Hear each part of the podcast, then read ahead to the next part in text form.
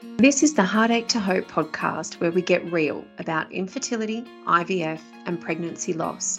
I'm your host, Anita Thompson, and I have been through the hell and back journey myself.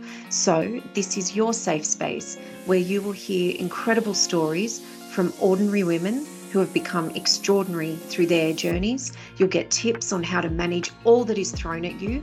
But above all, you will know that even though we didn't choose these circumstances for ourselves, you are part of an incredible, supportive community and you aren't alone. Think of this podcast as the giant hug, the glass of wine, or the cup of tea that you need when you didn't realize you needed it.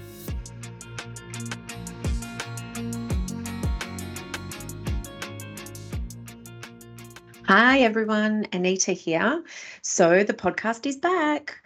The old me would probably have apologized for being away for months and not recording, but where I am now, I am not going to apologize. In fact, I am going to be unapologetically me because the truth is, I needed a break. I needed a break from the podcast and from all things infertility.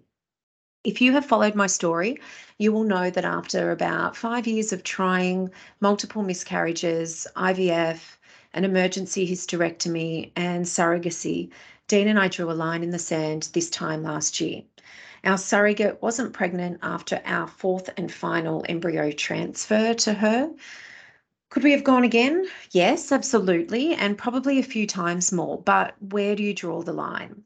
It wasn't just the financial side of infertility and IVF, it was the emotional side. And for those of you listening who are living with infertility, you know. You know the immense roller coaster.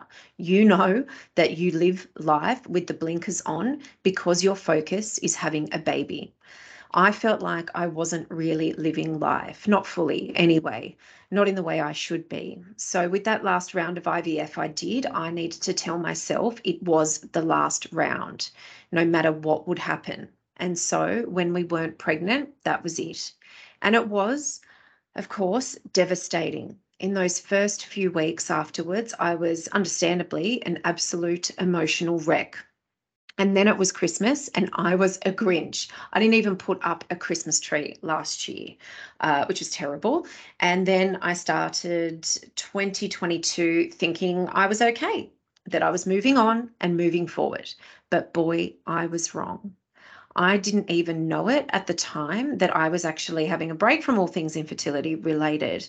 I literally just went on day by day, not even realizing that I was avoiding everything infertility. But with that came avoiding all the trauma, avoiding all the grief, and avoiding all the emotions. And instead, that avoidance became anger and it built up and built up. I started drinking more to avoid having to sit with my emotions.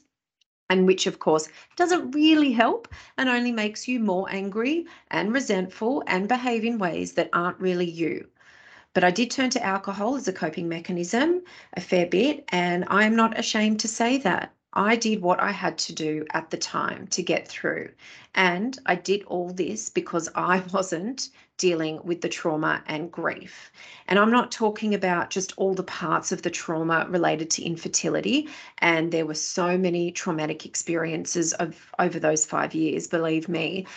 But I'm also talking about all the past trauma I have experienced as well that I didn't deal with. My mother's passing in 2020, my sister's passing back in 2007, and even as far back as abandonment issues with my dad as a child.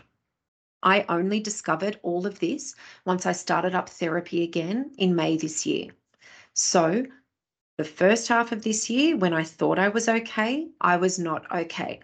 I thought I was okay, but I was not okay. I had a major identity crisis. I lost who I was. I had no idea who I was anymore. I lost friendships, close friendships, and I take responsibility for part of that. Although I do now understand why I behaved the way I did, but I also now see that certain people unfortunately couldn't see past that and realize that it was the trauma and grief doing all of the talking for me. I am in no way making excuses. I just now see and understand why I was the way I was then. When you go through trauma and you are trying to make sense of it all, you do need a support crew for the ups and the downs and everything in between. This infertility shit can make you go stir crazy.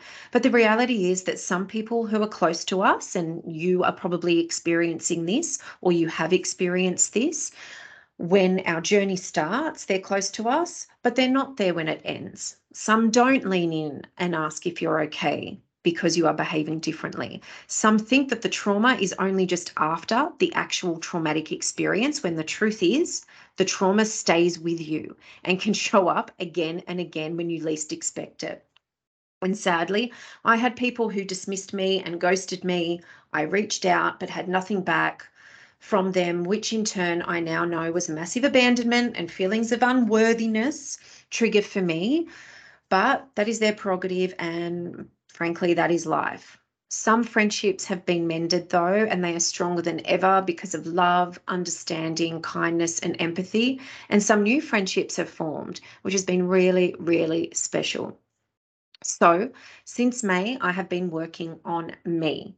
I have been trying to work out who I am now without the infertility and without the focus on trying to have a baby and without the rainbow baby. I have been looking inward and understanding that self with a capital S is about all the parts of me. It's about all the parts of us. In therapy, I have been working on uh, IFS, which stands for Internal Family Systems, and I'll probably do a special episode on that soon because it has been, I think, the primary part of my healing journey so far and has played a huge role in allowing me to forgive myself and find compassion for myself. It is about recognizing all the parts of me the triggered parts of me, the emotional parts, the protected parts, the frustrated parts, and the spiritual parts. There were so many aha moments during these therapy sessions. I get goosebumps just thinking about it now. But I think the catalyst was the loss of one of my oldest friends who I had known since we were six years old to suicide in August. Without going into the details, it shook and still shakes me to the core. It hit home how precious life is, how short life is, and that we only have one life, and so we must live it. Through this tragedy, I have reconnected with old friends, which has been incredibly special and has helped with my healing journey as well. And I have put a lot of things in perspective. I almost lost my life in 2019 in that surgery, which led to the emergency hysterectomy. It was that close. My friend is no longer here but I am. So I need to make the most of it. I don't know why I had to endure all the shit I have. None of us know why we have to endure all the shit we have. And although I have done so much internal work the last few months, I don't think I will ever make peace with it all. And I'm still working on myself. I am definitely a work in progress, but I need to turn all this pain into purpose, as they say there have been some really weird spiritual moments for me the last few months that I want to share as well. And only recently, when I was asking the universe whether I should just turn my break from the podcast and all of this into a permanent break or whether to start it up again. I literally had three emails in the space of a week from women who said they found my podcast and how it really helped them on so many levels. One woman even said it was her lifeline for her in the week that she lost her baby. I asked the universe and it gave me her answer incredible. So here I am back with the Heartache to Hope podcast to bring you all stories of ordinary women who have become extraordinary through their infertility journeys. Because through all the darkness, there is some light. You aren't alone. I see you and I hear you. I look forward to sharing many, many, many, many more episodes with you. Thanks.